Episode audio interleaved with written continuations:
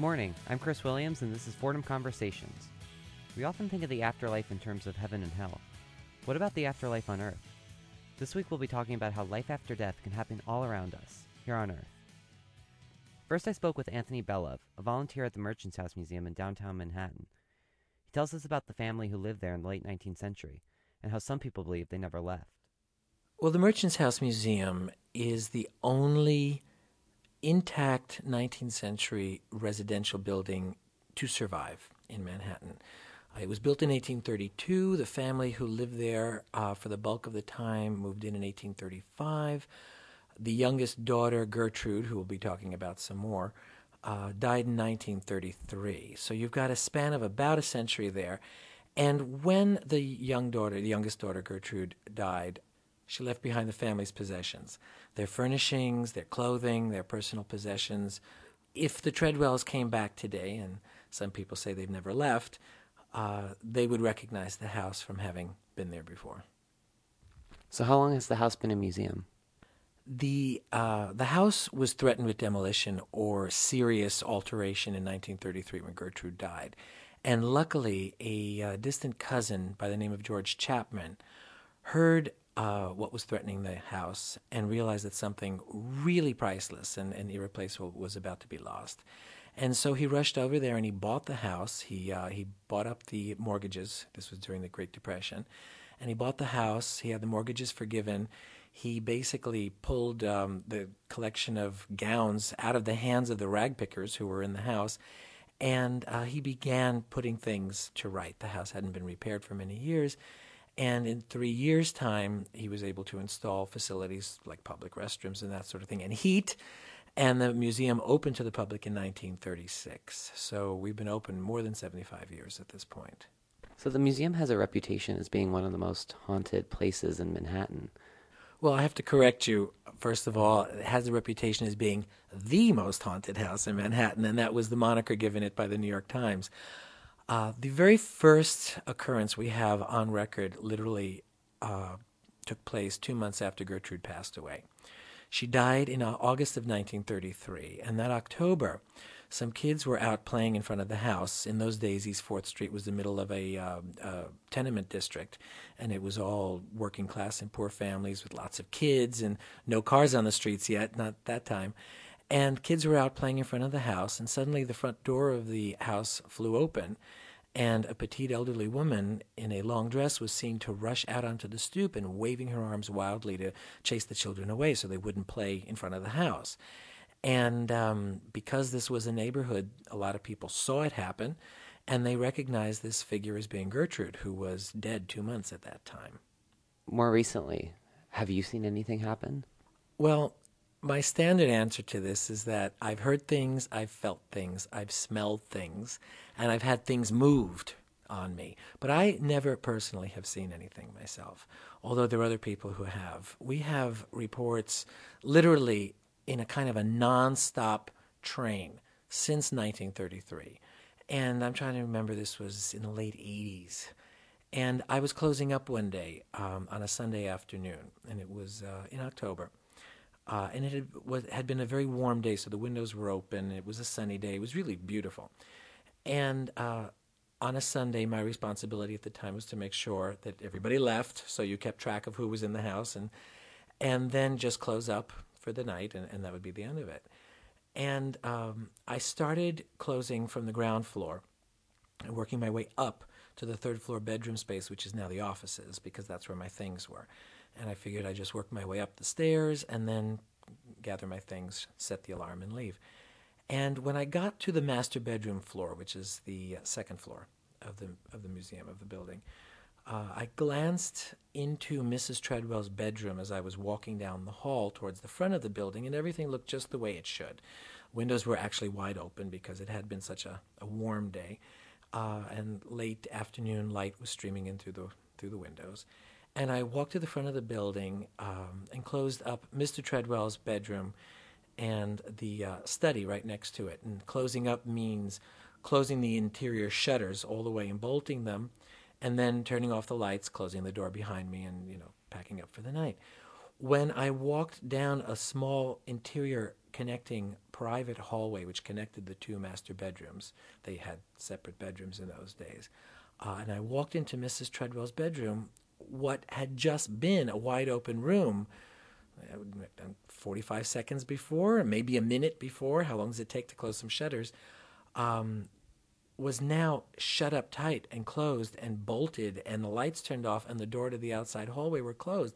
And that was the door I had just glanced in maybe a minute before. So someone helped me close up the house. Uh, now, I was young, I was impressionable, and this was the first thing that had ever happened to me. Uh, so I just remember kind of croaking out, Thank you, Gertrude, and I got out of the building as fast as I could. I said, Okay, something really is going on in this place. Um, and so I got interested. And I'm the type of person that starts asking questions and starts talking to people. So I started saying, Has anything ever happened to you? Have you ever noticed anything strange? And um, that's kind of when the dam broke and the, the unspoken code of silence, you know, fell apart. And we started admitting that things really were going on. You know, after a while, so many things start happening, um, you get used to it and you start talking to them too. I mean, I always walk in and I say hello, good morning, good afternoon to the Treadwells. Uh, when I walk in, when I leave, I say good evening, have a nice night, thank you for sharing your home. Uh, because, in essence, it really does feel as if we're sharing a place of residence, that it's a museum for us, or a place of work, or a place of volunteer activity. And it seems as if the Treadwells are still living there. So, why do you think that they're still around? Why haven't they left? You know, there's a lot of theories about this. Uh, the museum is never going to come right out, right out and say we're haunted. All we can say is that something really unexplainable. Uh, one theory is that the Treadwells just loved the house so much that they've never wanted to leave. It's beautiful. The people walk in the front door and they take one look at it and they say, I want to join. I want to become a volunteer. I want to give you money. I want to help in any way I can. This house is beautiful. I love this house. And maybe the Treadwells felt that way too. Another possibility, and I sort of tend to lean in this direction myself personally, but again, it's only just personal predilection, is um, if Einstein's right and time is not linear, then basically everything is happening at the same time. That's sort of you know the idea behind it in quantum physics and all that sort of stuff. Um, the Treadwells could very well be living their lives at the same time that we're busy, you know, fundraising or giving special lectures or musical performances or something like that. And because the house is so similar in so many ways to the way it's always been, there may be times when we just collide, when we just overlap, and they may be seeing us at the same time we're seeing them and just as freaked out about us as we are of them. Are these ghosts friendly then? It doesn't seem like they're trying to drive anyone out of the museum. It just seems like they're doing very basic, normal things. Uh, yeah, the ghosts are friendly. Or, or um, we, we've actually had some friendly encounters with them. There was a report by a woman who was visiting the museum on a, a summer day who had a conversation with an elderly gentleman uh, up in Mr. Treadwell's bedroom, uh, who started explaining some of the family history to her, the Treadwell family history. About halfway through the conversation, he started referring to people in the present tense and talking about um, the men who built the house and telling her that he knew him very well. Now, the house had been built in 1832, so this doesn't make a whole lot of sense. And um, she became a bit alarmed because she thought that maybe he was not um, you know, safe. Uh, maybe shouldn't be in the museum to begin with, or maybe needed to be escorted someplace where he could be observed. And as she turned to uh, ask her her boyfriend and her son for assistance, and then turned back, he was gone. And uh, they made it down to the main floor, the parlor floor, and she heard the front door click, unlatch, and there he was. And he said, "You come back and visit us again." And with that, he closed the door and walked out uh, the front of the museum, the front of the house, and she ran to the windows and looked out, and there was nobody there. She then reported this to the museum, uh, and they said, Well, you know, we've had a lot of reports of a woman being sighted, but very few reports of a man. Uh, and said, Do you think you would recognize him if you saw a photograph of him? And she said, I think I would. I had quite a conversation with him. And they showed her photos of the family. and there was um, Gertrude's younger, youngest brother, older than she, but youngest brother, Samuel, and that was who she'd had the conversation with, and it was a very uh, um, pleasant, congenial conversation. So it sounds like a lot of people at the museum have had some sort of encounter, but are there any skeptics who work there or who volunteer there who just haven't seen anything or have but refuse to believe that it's anything paranormal? I would say that the museum staff and volunteers, volunteers in particular, definitely lie in two camps. No, not everyone has experienced something. Even people who are very um, willing to embrace the fact that strange things are going on have not had personal experiences. But we have photographs, we have recordings of, of disembodied voices that nobody heard and then are speaking very clearly in the recording. We even have a recording of the piano playing and the piano's not playable or wasn't playable. We've had it restored, but we don't touch it. Um, then there are those who are really kind of adamant that this is all just so much malarkey. And um, certainly there's nobody making anything up. Nobody's inventing these things. Uh, we even had the house tested for electrical uh, current leakage because that could contribute towards hallucinations or something like that. And in fact, the house is extremely well wired. Uh, it was rewired in the 70s, and it's not leaking current or causing people to see things. So there are people who really just don't want to talk about it. And then there are people who really want something ha- to happen to them very badly, and nothing has happened. And then there's people who are just minding their own business, and either visitors or passersby, uh, or staff or volunteers, and then just the strangest thing. You know, they hear somebody singing in a room and they open the door and there's nobody in it. Thanks to Anthony Bella for talking to me about the Merchants House Museum. For more information about the museum, visit merchantshouse.org. I'm Chris Williams on 90.7 WFUV, speaking about the afterlife on Earth. My next guest is Fordham University professor Mary Erler, who tells us about a place on Earth that people in the Middle Ages believed was the pit stop on the way to heaven. The earthly paradise has a lot of interesting aspects. Um, one way of thinking about it is to say that it changes the traditional three part division hell, purgatory, heaven, the way that we think about what happens after death, into four parts instead of three. And so you have hell, purgatory, earthly paradise, and heaven. And earthly paradise is kind of the antechamber to heaven. It's where you wait and look forward to the real thing. So, when did people start believing in the earthly paradise? Like, when does it first start popping up in, in certain texts or in um, certain time periods? It's really early. There are a number of fourth and fifth century Latin texts that suggest this idea. And then in the Middle Ages, from about the 12th to the 14th century, there are translations of that those Latin texts into various vernaculars, English, French, and others as well.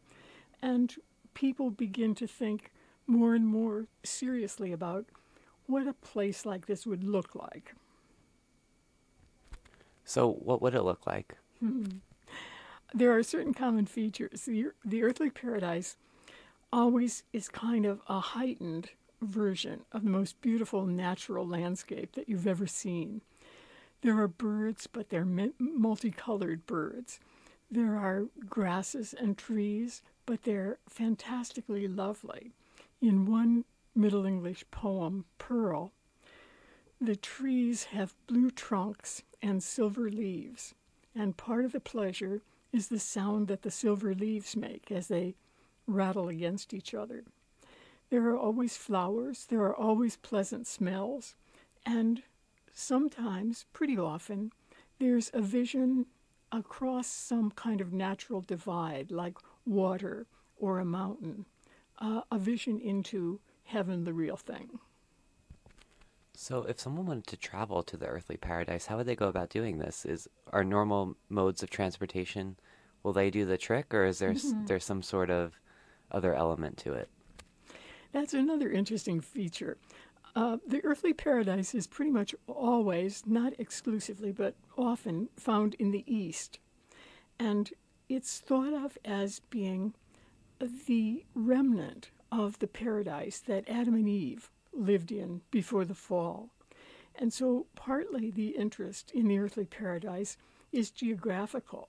Would it be possible to explore for Westerners what is the very unknown eastern geographical regions and find the actual spot where Adam and Eve lived before they were cast out of the garden? So, in some ways, interest in the earthly paradise is like um, interest in an early form of travel literature. Could one get there?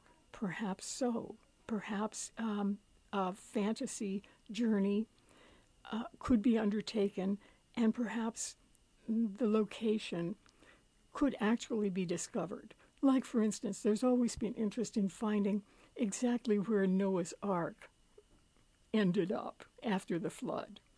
The mountain on which Noah's Ark was stranded, kind of the same interest as where is the earthly paradise. So people who go to the earthly paradise, are they alive or are they dead or is it even can we even make that distinction? Is it something completely other? In the liter- in the literary um, in the poems in which people go to the earthly paradise, they are alive. And these are dream journeys, and they return sadly always and reluctantly and necessarily, because what they're always told at the end of this exploration is that they're not ready yet and they must come back and go through the process of earthly life that ends with earthly death, and that then they will finally be able to achieve the real thing.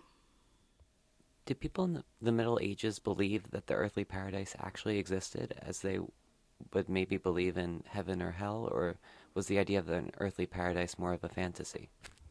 Um, it it kind of spans both of those. When the earthly paradise has an earthly gate, that is when you can locate the spot that gives you entree. Uh, in in some poems, uh, that spot becomes a pilgrimage uh, destination, and from about the 12th century, for instance, uh, there's a, a, pilgrimage spot near a lake on an Irish island, Lough Derg, which is said to be the spot at which Sir Owain was able to enter on his supernatural journey.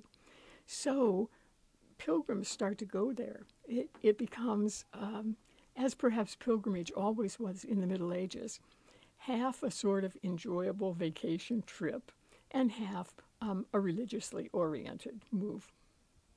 So, kind of going off of that, was it possible that people would go to some tropical place that they mm-hmm. would be very different from what they're used to and, and think that it was the earthly paradise? Um, not so much tropical in the literature as as um, Eastern, and and certainly, as you imply, exotic. Uh, you know, I'm sure that if people, like Marco Polo, for instance, did manage to make it to the Far East, that having this literature in mind, they might look around and say, I wonder if this is the earthly paradise. A lot of Christians today, they subscribe to the belief that there's a heaven, a hell, and some people believe that there's a purgatory, but we don't really hear much about this earthly paradise now. Why do you think it's kind of fallen out of the tradition? One reason is that it was actually formally condemned by the Second Council of Lyon in 1274. Uh, the council endorsed the notion of purgatory, and it kind of specifically rejected the notion of the earthly paradise. But really, that didn't stop fantasists or literary people from continuing to write about and think about this option. Uh, it, it drops out of theology. You know, it's not part of the church's official teaching, but it lives on in fantasy. That was Fordham University professor Mary Erler talking about the earthly paradise. Next, I spoke with Professor Joshua Schapiro about the Buddhist belief of reincarnation. When someone is reincarnated, are they reborn on Earth, or are there other places that they can go or be reborn or exist in their next life? In the Buddhist tradition, and for the most part overlapping with what we call the Hindu tradition, you are going to most likely be reborn on Earth, but you can be reborn in a whole bunch of different forms. So the most common form, I wouldn't say this is the most common outcome, but what we, we might think about is one being reincarnated as another human being in either a higher social status or a lower social status, either in a richer family or a poor family, or wherever it might, might be. Um, but of course, that's not it. One can also be reincarnated as any one level of animal, which again depends on one's actions and the quality of one's actions. One can be reborn into different realms that we would call God realms or heavens. So, not the place where one singular monotheistic God lives, but rather the place where many powerful divinities live. One could be reborn as, as a, such a God with certain powers. One could also be reborn in different hells, or one could be reborn as what's called hungry ghosts, which are beings who wander around always looking for food or water, and even if they find food or water, can never be satiated. So, this is just one description of the different realms one can end up in. I listed five, there's a sixth that we don't need to add here now. Um, so, yeah, the possibility of rebirth is kind of multiple. Now, it seems as the Buddhist tradition develops, there start to be ideas or further development of ideas about other universes. So, in fact, there are essentially infinite number of universes where there are people practicing the Dharma, which means people practicing Buddhist teachings, trying to overcome suffering and the like. And so there's no reason why one couldn't be reborn into another one of those realms. But really, it doesn't matter. Because one doesn't get reborn as a human being so that you can come back and visit your family members, so that you can come back and relive the fun you had in the past lifetime. Reincarnation isn't a concept, or at least the way it's articulated in Buddhist tradition. It's not a form of happy reunions. Because, in fact, being reincarnated brings with it suffering, which is pervasive in all of our lives. So, I would say, from one perspective, the issue of where one is reborn in terms of worlds doesn't even matter. What's important is whether or not one gets another shot at being a human being. And why it's so productive in the Hindu tradition, particularly, or forms of the Hindu tradition, but particularly in the Buddhist traditions, why it's so important to be reborn as a human being is that gives you another opportunity to practice the Buddhist teachings, which gives you another opportunity to improve yourself as a more compassionate, considerate human being, but it also gives you another opportunity to escape the whole rat race. It gives you another opportunity to escape the whole process of performing actions that yield effects that yield reincarnation. And so the ultimate goal as articulated in the Buddhist tradition, is to escape this entire game. And that's what we commonly know as liberation or awakening. In our culture, we usually call it enlightenment. The idea that, in fact, through certain practices, through certain meditations, through certain processes of learning, you can just stop the entire process of reincarnation. So, on the one hand, I think there's a certain allure to thinking about and learning about the possibility of being reborn. Oh, after we die this lifetime, don't worry, there's good news, we come back. How wonderful? Especially if next lifetime we'll come back as something really exciting. Or maybe we can remember our past lives where we were someone really important, even if in this lifetime we feel like we have a very mundane life. It sounds kind of sexy and almost like a Hollywood story, right? But rather, the tone of the Buddhist teachings is quite the opposite, which is to say, this is a problem that we're always reborn.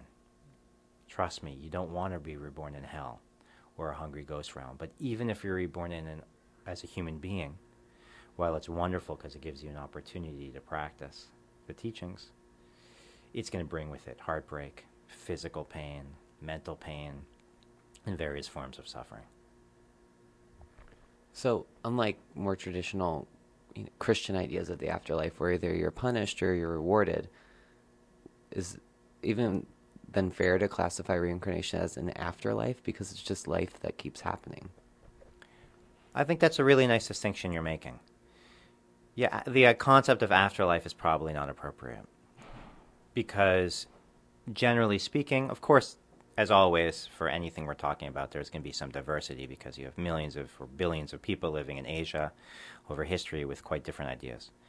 But particularly in Buddhist communities, especially amongst the philosophers who theorize how this material works. The idea is that we've always been around generating karma and coming back to life after life after life. And always means always. There's no beginning, and therefore there'll be no end. So, from one perspective, it seems quite nice. We have this lifetime, and then we have an afterlife. We have this lifetime, and then we have another opportunity. We have this lifetime, and now we're rewarded in, let's say, the kingdom of heaven. Whereas for Buddhists, it's much more an exhausting proposal, right? This life, the next life, the next life, and on and on. So you mentioned before that reincarnation really isn't about reuniting with family members or loved ones, but future lives. Is it possible to reconnect with people who we know from other lives? So, sure, I can think of a couple ways of approaching this. So, one thing I should mention is that there's, again, a diversity of perspectives that real human beings have taken in Asia on these issues. So, for example, in Japan, there's one form of Buddhism that has become quite popular. It's not exclusively Japanese, but it, it became quite popular in Japan over the last thousand years, which has to do with chanting the name of a certain spiritual hero and if one chants the spiritual hero's name, named Amida, one gets reborn into his heaven, into this heavenly realm where he, where he teaches. There are different reasons why it's a good thing to be reborn in this realm. One, it's a pleasant place to be. In some of the teachings, it's taught that if one is reborn in this heaven, it's much easier to get liberated or enlightened. But it also seems to be the case that if one is reborn into this heavenly realm, in that heavenly realm, one might meet one's family members and one's loved ones who also have been chanting the name of this whole spiritual being, and therefore part of the glory of this heavenly realm is in fact one is surrounded by one's family members. And throughout Asia, not only in Japan, there is a great emphasis on making offerings to one's ancestors maintaining some kind of an intimate connection, helping along one's ancestors once they've died. Which is just one way in which we can recognize that there are really complex layers of ideas about what happens after one's uh, that after one dies, and these complex layers of ideas don't always mesh perfectly together, right? as is the case in all human ideas, all human religious traditions. So, yeah, there are ways in which one can think about reincarnation as a vehicle for, again, reuniting with family members. Whether that's the dominant conception or not, I would say it probably is not, but it is present. So, the other way thing I might mention is that what's often emphasized, and this happens a lot in the Tibetan tradition, which I focus on, is observations about what we call karmic connections. Karma, again, just the actions that you perform that lead to effects in the future.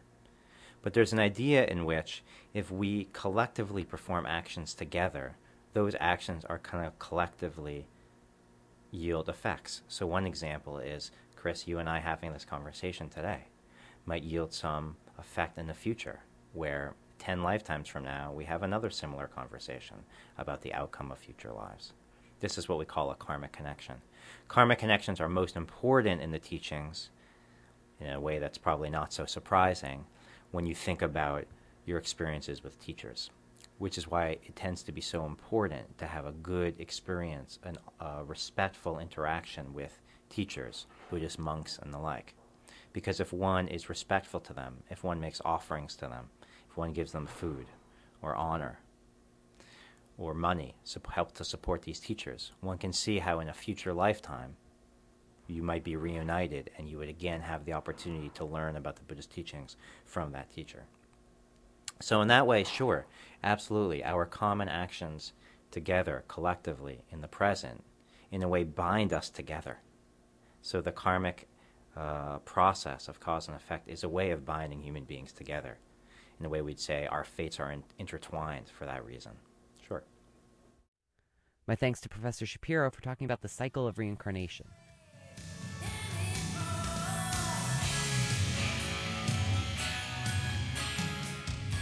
This has been Fordham Conversations on 90.7 WFUV. You can also friend us on Facebook, follow us on Twitter, and catch up on past shows with our weekly podcast.